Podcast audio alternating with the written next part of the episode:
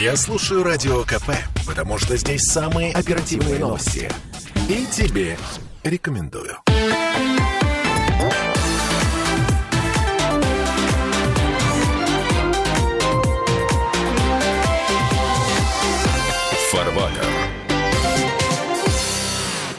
Этот с месяц назад примерно видел прелюбопытный список фамилий. Ну Вот. Фамилии людей, которые проживают во враждебных России странах, враждебных на сегодня. Бывший премьер-министр правительства России, десяток бывших вице-премьеров правительства России, бывший глава администрации президента, несколько десятков бывших министров, федеральных министров и их заместителей, десятки бывших губернаторов, вице-губернаторов, сотни чиновников только федерального правительства вместе со всеми их гостайнами и с деньгами, э, ну, скажем так, заработанными в А России. что так мало-то? А, Ну, это и только просто по порядку величин следует, что некоторые остались на территории Российской Федерации. А что они здесь делают, простите? Эм, Что они здесь забыли? Михаил Делягин, депутат Госдумы, доктор экономических наук. Ну, уехали лучшие, мы без Нет, них понимаете, скучаем. если я грабил страну, ну, или организовывал грабеж, или как бы обеспечивал грабеж, обеспечивал грабежу безопасность. Окей. Ну, хорошо, я выполнил свою работу, я за это получил определенные там вознаграждения. Зачем мне оставаться на этой территории, которую я, в общем-то, уничтожал или помогать, помогал уничтожать? Поэтому то, что так много из них оказалось патриотами, то, что так многие из них остались здесь, ну, это вообще феноменальное явление.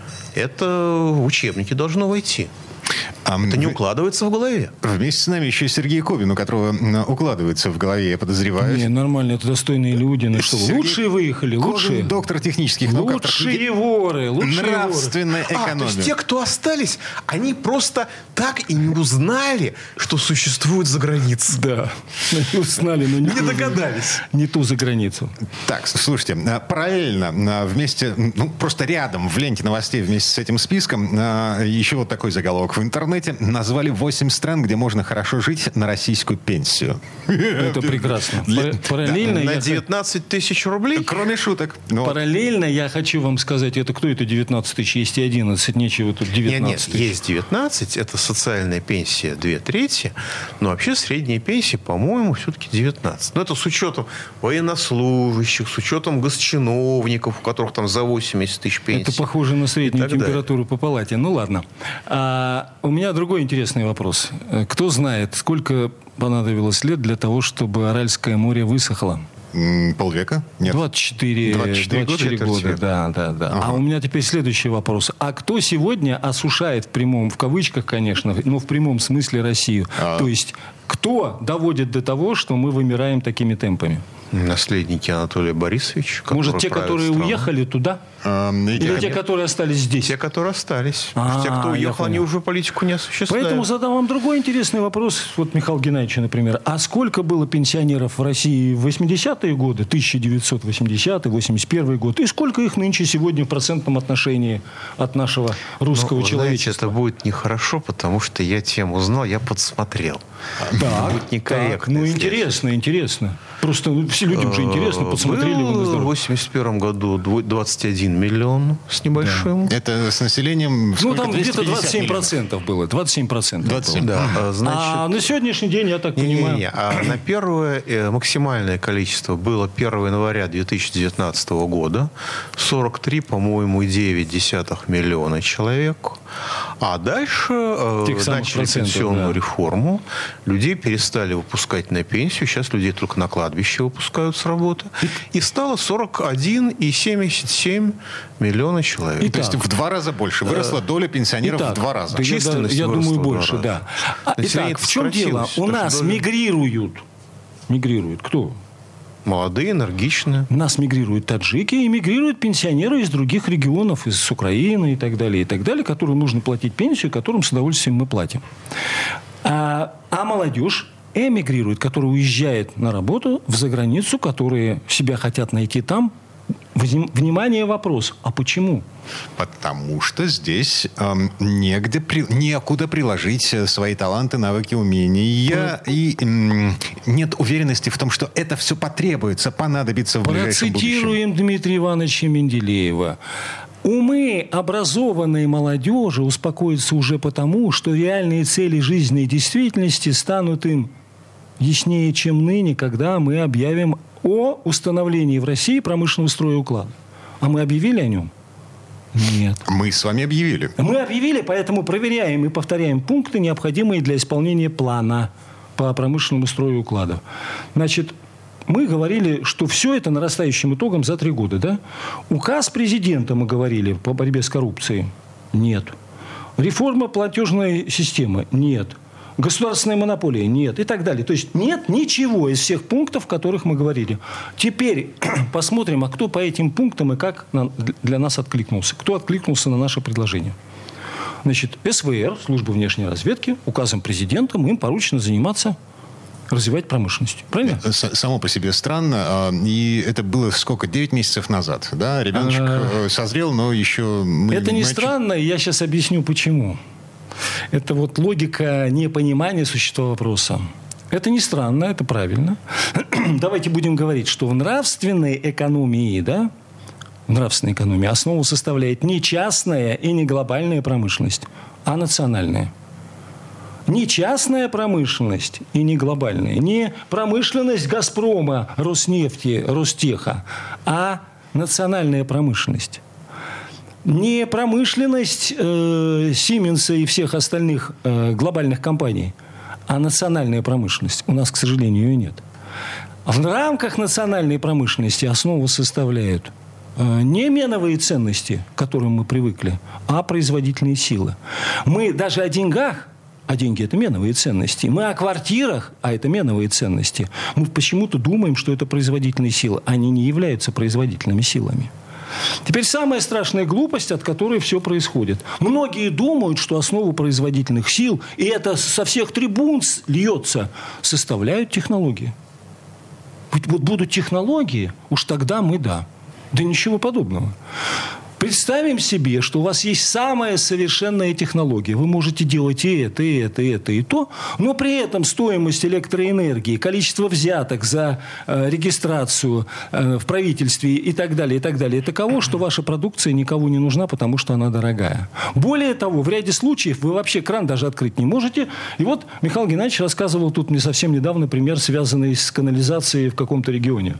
А, да, у нас, у нас же цифровизация сейчас в стране. А, поэтому в рамках новой системы управления, там, болезни роста, а, у нас износились старые очистные сооружения, ну и по госпрограмме построили новые очистные сооружения. Их, значит, приняли в эксплуатацию. Что получилось? Старые очистные сооружения отключились, и теперь канализация течет просто по полям, и впадает в местную речку. И дальше в Волгу. Да, погоди, а новые э, очистные... А новые очистные сооружения, их построили, их э, в эксплуатацию приняли, а там, значит, последний завершающий акт. Их нужно ввести в строй. Так. А вот в строй их не ввели. Я не понимаю. Ну, есть алгоритм действий.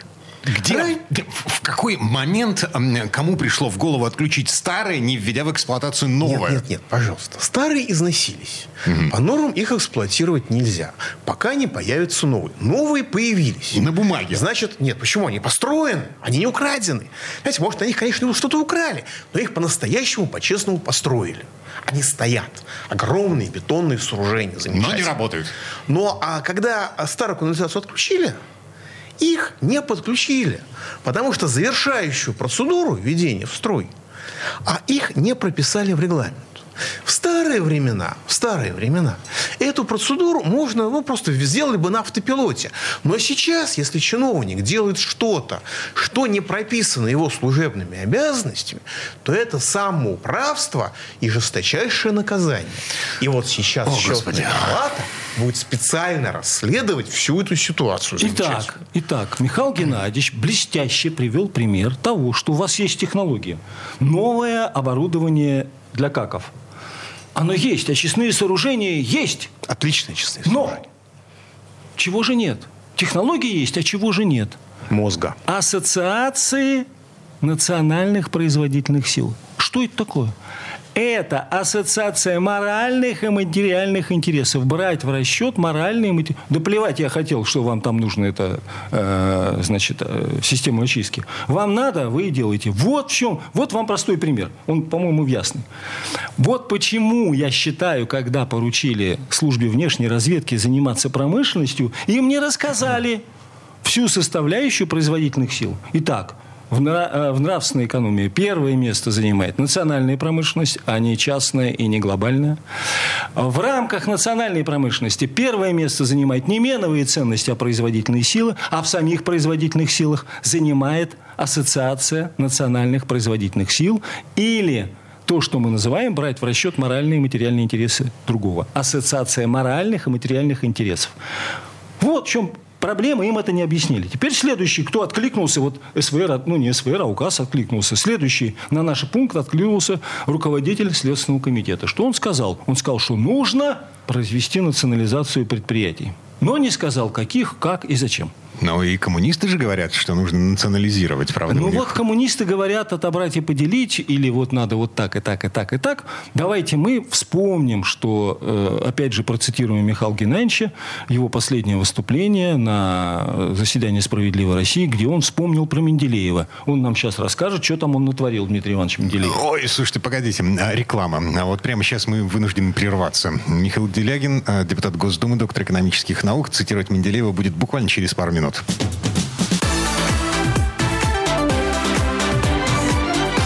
Фарватер. Слухами земля полнится. А на радио КП только проверенная информация. Я слушаю «Комсомольскую правду» и тебе рекомендую.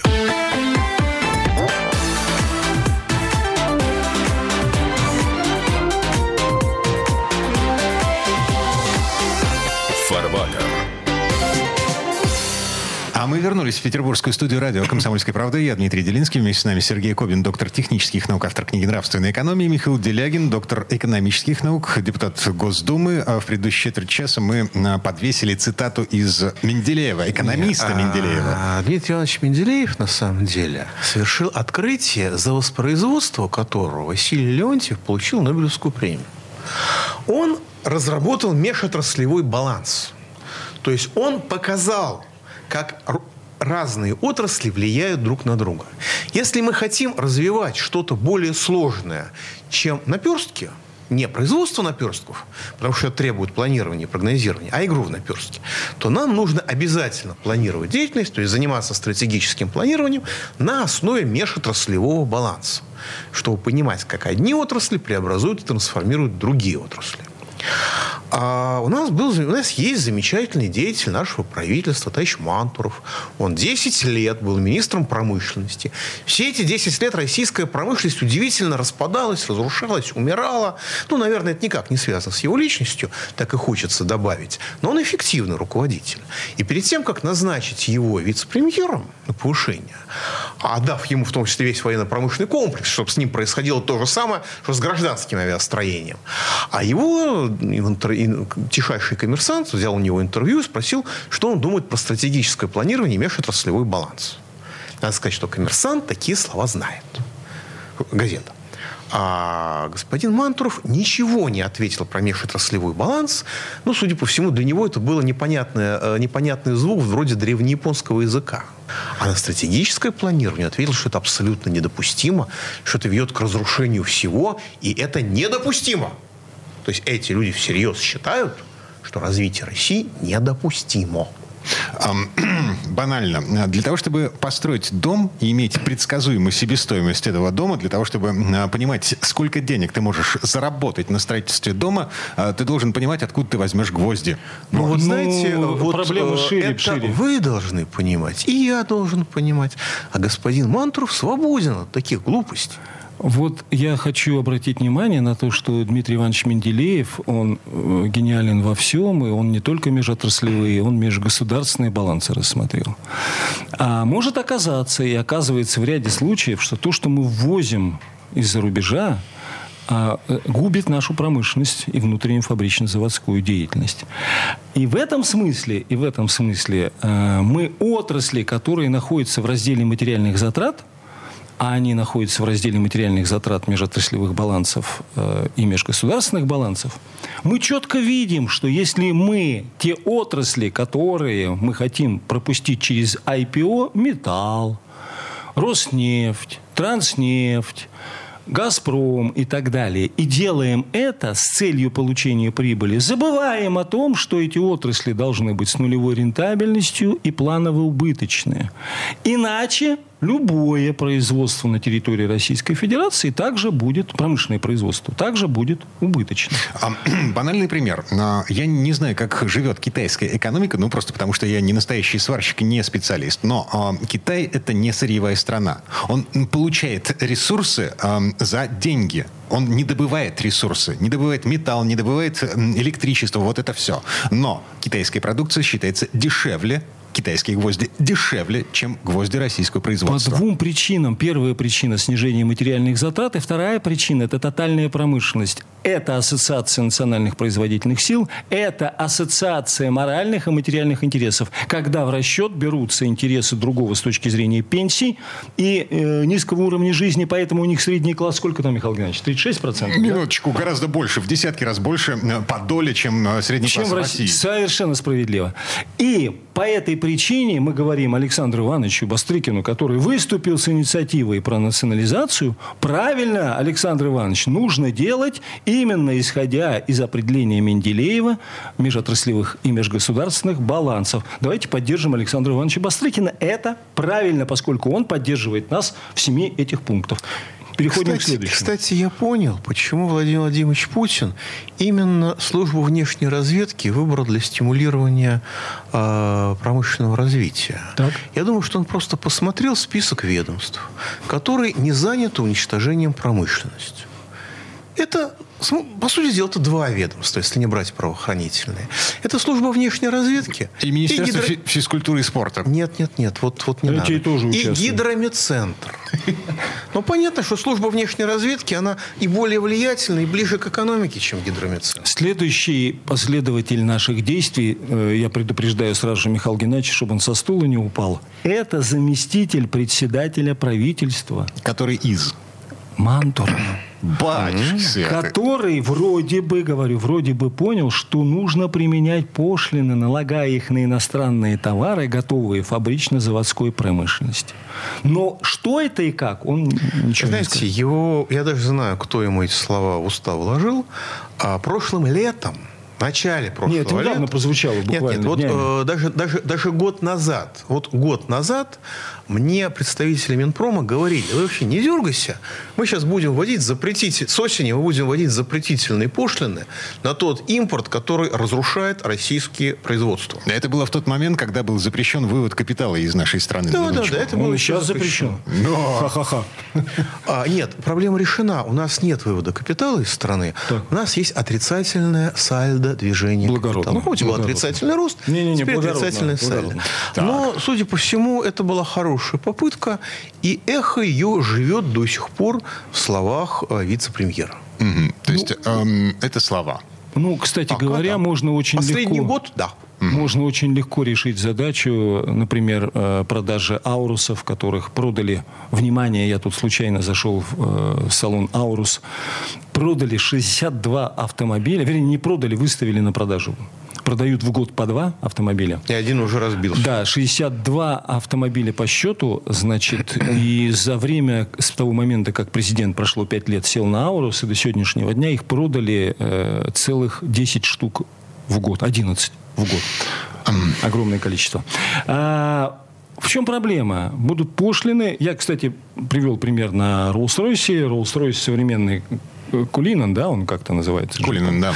Стоит 75 миллионов, при его исходной стоимости 30 миллионов, при ставке 12,5% на таможне. Все остальные деньги получает какой-то дядя. Этот дядя должен быть государство. Государство, разделив общую квоту, которая идет сегодня на автомобиле Bentley, Rolls-Royce и так далее, там их где-то около двух тысяч получится, полутора тысяч, разделив э, эту сумму, которая получается от экономии на 3, и составив субсидии дотации для АУ, Тауруса может получить продажи этого автомобиля на уровне 3-4 тысяч в год по стоимости уже на рынке 15-18 миллионов рублей, которые тут же начнут покупать, потому что автомобиль достойный.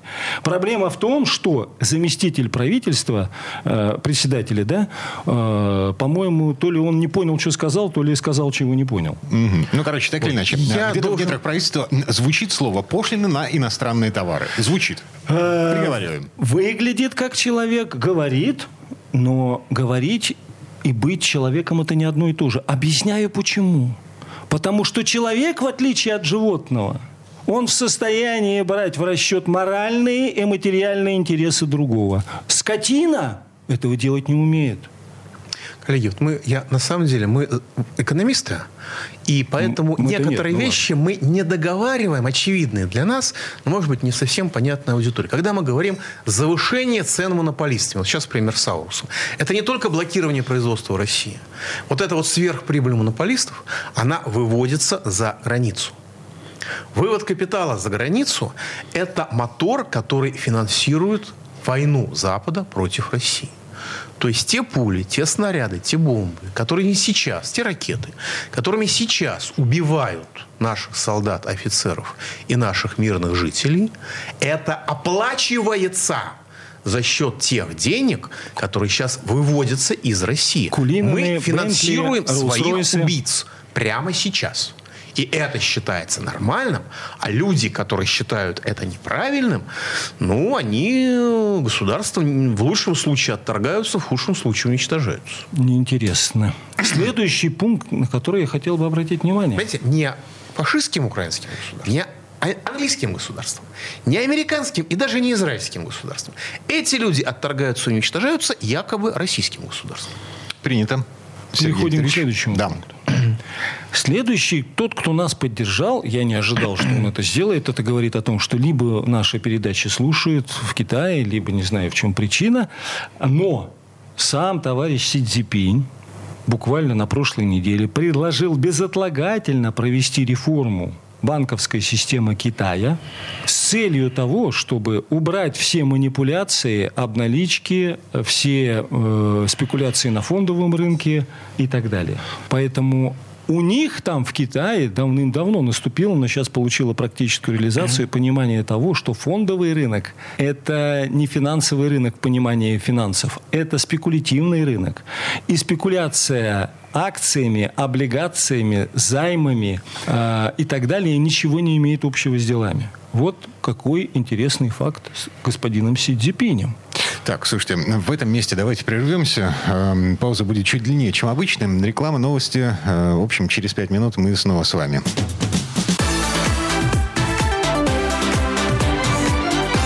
Фарватер.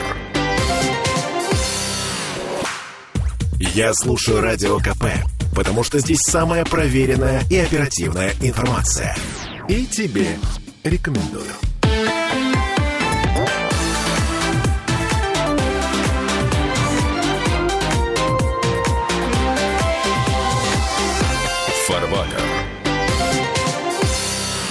А мы вернулись в петербургскую студию радио «Комсомольская правда». Я Дмитрий Делинский, Сергей Кобин, доктор технических наук, автор книги «Нравственная экономия». Михаил Делягин, депутат Госдумы, доктор экономических наук. Мы продолжаем задавать себе вопросы. А типа, нас кто-то слышит? Кроме вице-премьера правительства. А, подождите, подождите, я уже насчитал. слушает нас. Но давайте, давайте повторим. Ага. Давайте повторим. Служба внешней разведки, указ президента. Раз. Окей. Руководитель Следственного комитета про национализацию. Два. Угу. Заместитель председателя правительства, э, значит, особо популярного Михаила Геннадьевича Мантуров, три с таможенными пошлинами. Си Цзипинь, не член, слава богу, правительства Российской Федерации. Я бы поспорил бы со слава богу, ну ладно.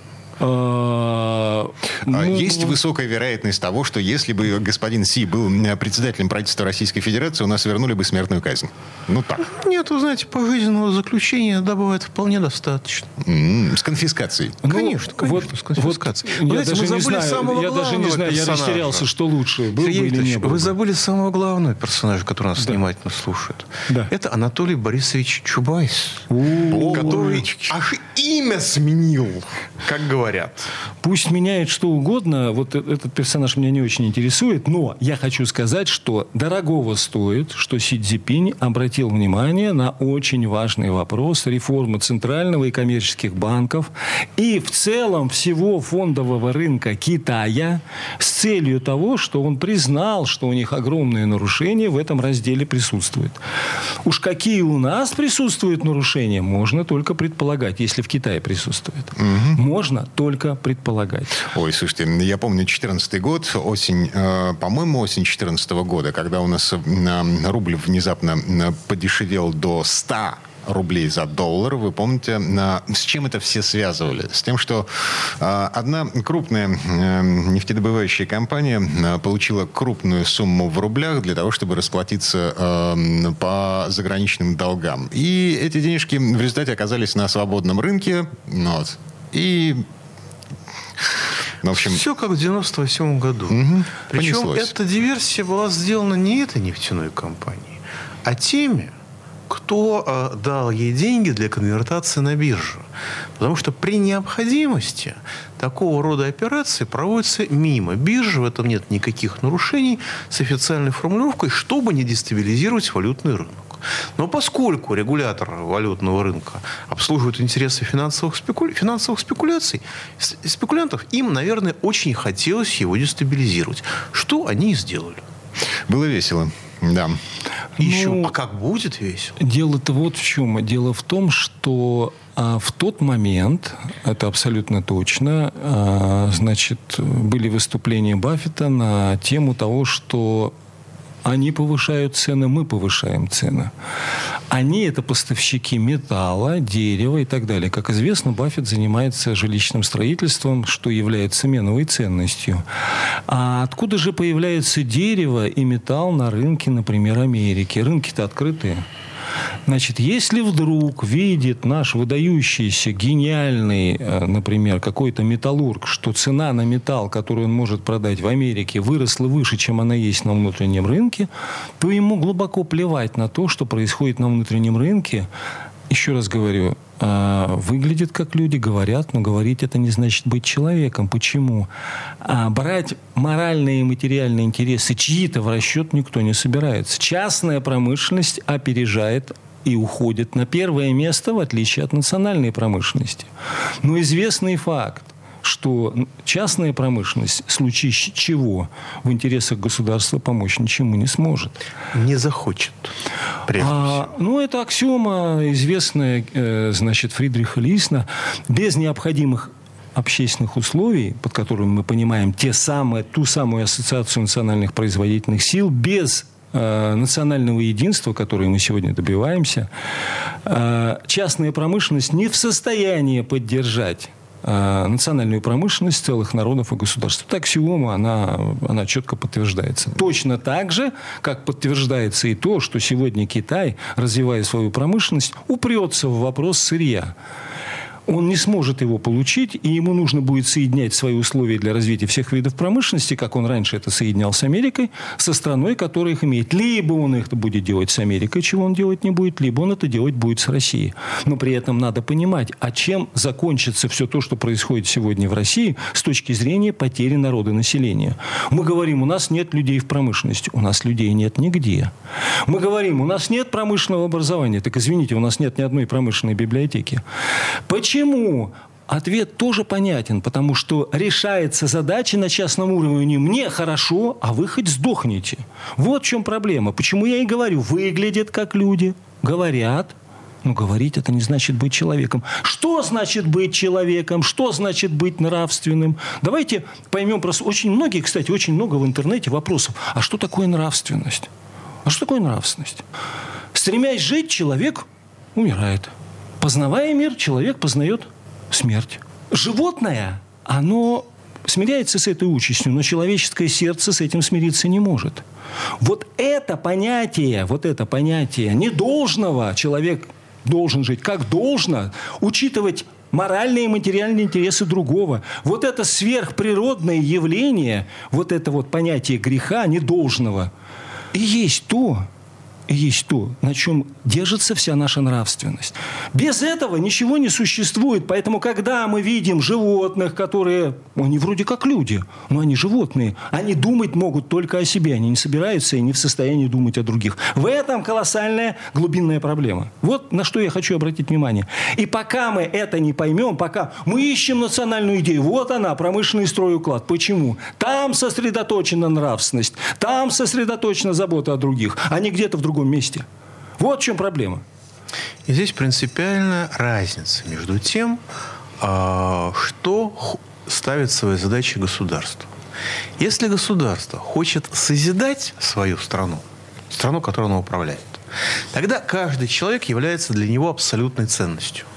Оно может быть изуверским, жестоким, глупым, тупым, но если оно созидает, хочет развить эту территорию, то каждый человек является ценностью, его нужно обучить, его нужно успокоить, ему нужно дать светлые перспективы, обеспечить ему нормальную жизнь, чтобы он потреблял и производил. Точнее, производил и потреблял. А вот если государство рассматривает данную территорию как место, которое нужно разграбить, и награбленное вывести куда-нибудь в фешенебельные страны. Неважно, на запад, на восток, на юг, да хоть на Северный полюс. А, кстати говоря, страны, которые занимаются саморазвитием и на Северном полюсе могут рай обустроить. А, тогда каждый человек с этой точки зрения, с точки зрения воровства, является центром убытка. Его нужно ликвидировать. В крайнем случае выгнать из страны. Поэтому молодежь нас со страны выгоняют, людей пожилых, в том числе пенсионной реформой, заставляя, как в лагерях уничтожения, работать в ситуации, когда человеку физиологически это уже невозможно, не по силам, и человек умирает от непосильного труда в том числе. Вот. Тогда задача, объективно решаемая задача заключается в ликвидации населения. Что мы и видим. Приезжаешь в какой-нибудь райцентр. Какое у вас градообразующее предприятие? Морку. Приезжаешь в Питер. Какое у вас градообразующее предприятие? У нас солидно, у нас крематорий. У вас уже более цивилизованно. Правда, мне рассказали, что у вас в рамках импортозамещения Буксует. там а, поломалось оборудование и э, отремонтировать не могут. Ай-яй-яй. А на что я хочу обратить внимание? Мы, я так понимаю, заканчиваем. У нас еще две минуты. Вот, на что я хочу обратить внимание? Я хочу обратить внимание на Аральское море и то, что от него осталось. А, Ну, сопли от него остались. Два лоскутка, ну да. Да, и вот я хочу сказать, если мы продолжим имитировать, сейчас же идет, поменяли лозунги. Причем сейчас соленые сопли. Слово, слово промышленность стало да, слово нравственность стало да, но нравственность и промышленность – это не абстрактное какое-то действо. Оно касается каждого, оно касается России, в первую очередь установления промышленного строя и уклада, который не происходит. Нельзя воровать и заниматься промышленностью, об этом говорит Си Цзипинь. Коррупция у них вне закона. Минимальная э, значит, э, у правительства Китая э, минимальная терпимость к коррупции. У нас То- у нас э, минимальная терпимость к производству. Так что Обращаю- мы дополняем друг друга. Да, обращаю внимание, что если все так продолжится, то Россия высохнет в людском смысле составе наших людей точно так же, как потеряли Аральское море. Пусть не за 24 года, но за 50 лет мы потеряем Быстрее. огромное количество людей. Быстрее. Огромное количество людей. А даже за 25, если в этом году у нас будет минус 2 миллиона по реестру, то представьте себе картину, что будет через 25. Сергей Викторович, так из ваших 50 лет 36-то уже прошло. Вот мы и стараемся сегодня на радио для того, чтобы найти нравственное решение вопроса. Сергей Кобин, доктор технических наук, автор книги «Нравственная экономия». Михаил Делягин, доктор экономических наук, депутат Госдумы. Коллеги, спасибо. Всего вам доброго. Счастливо.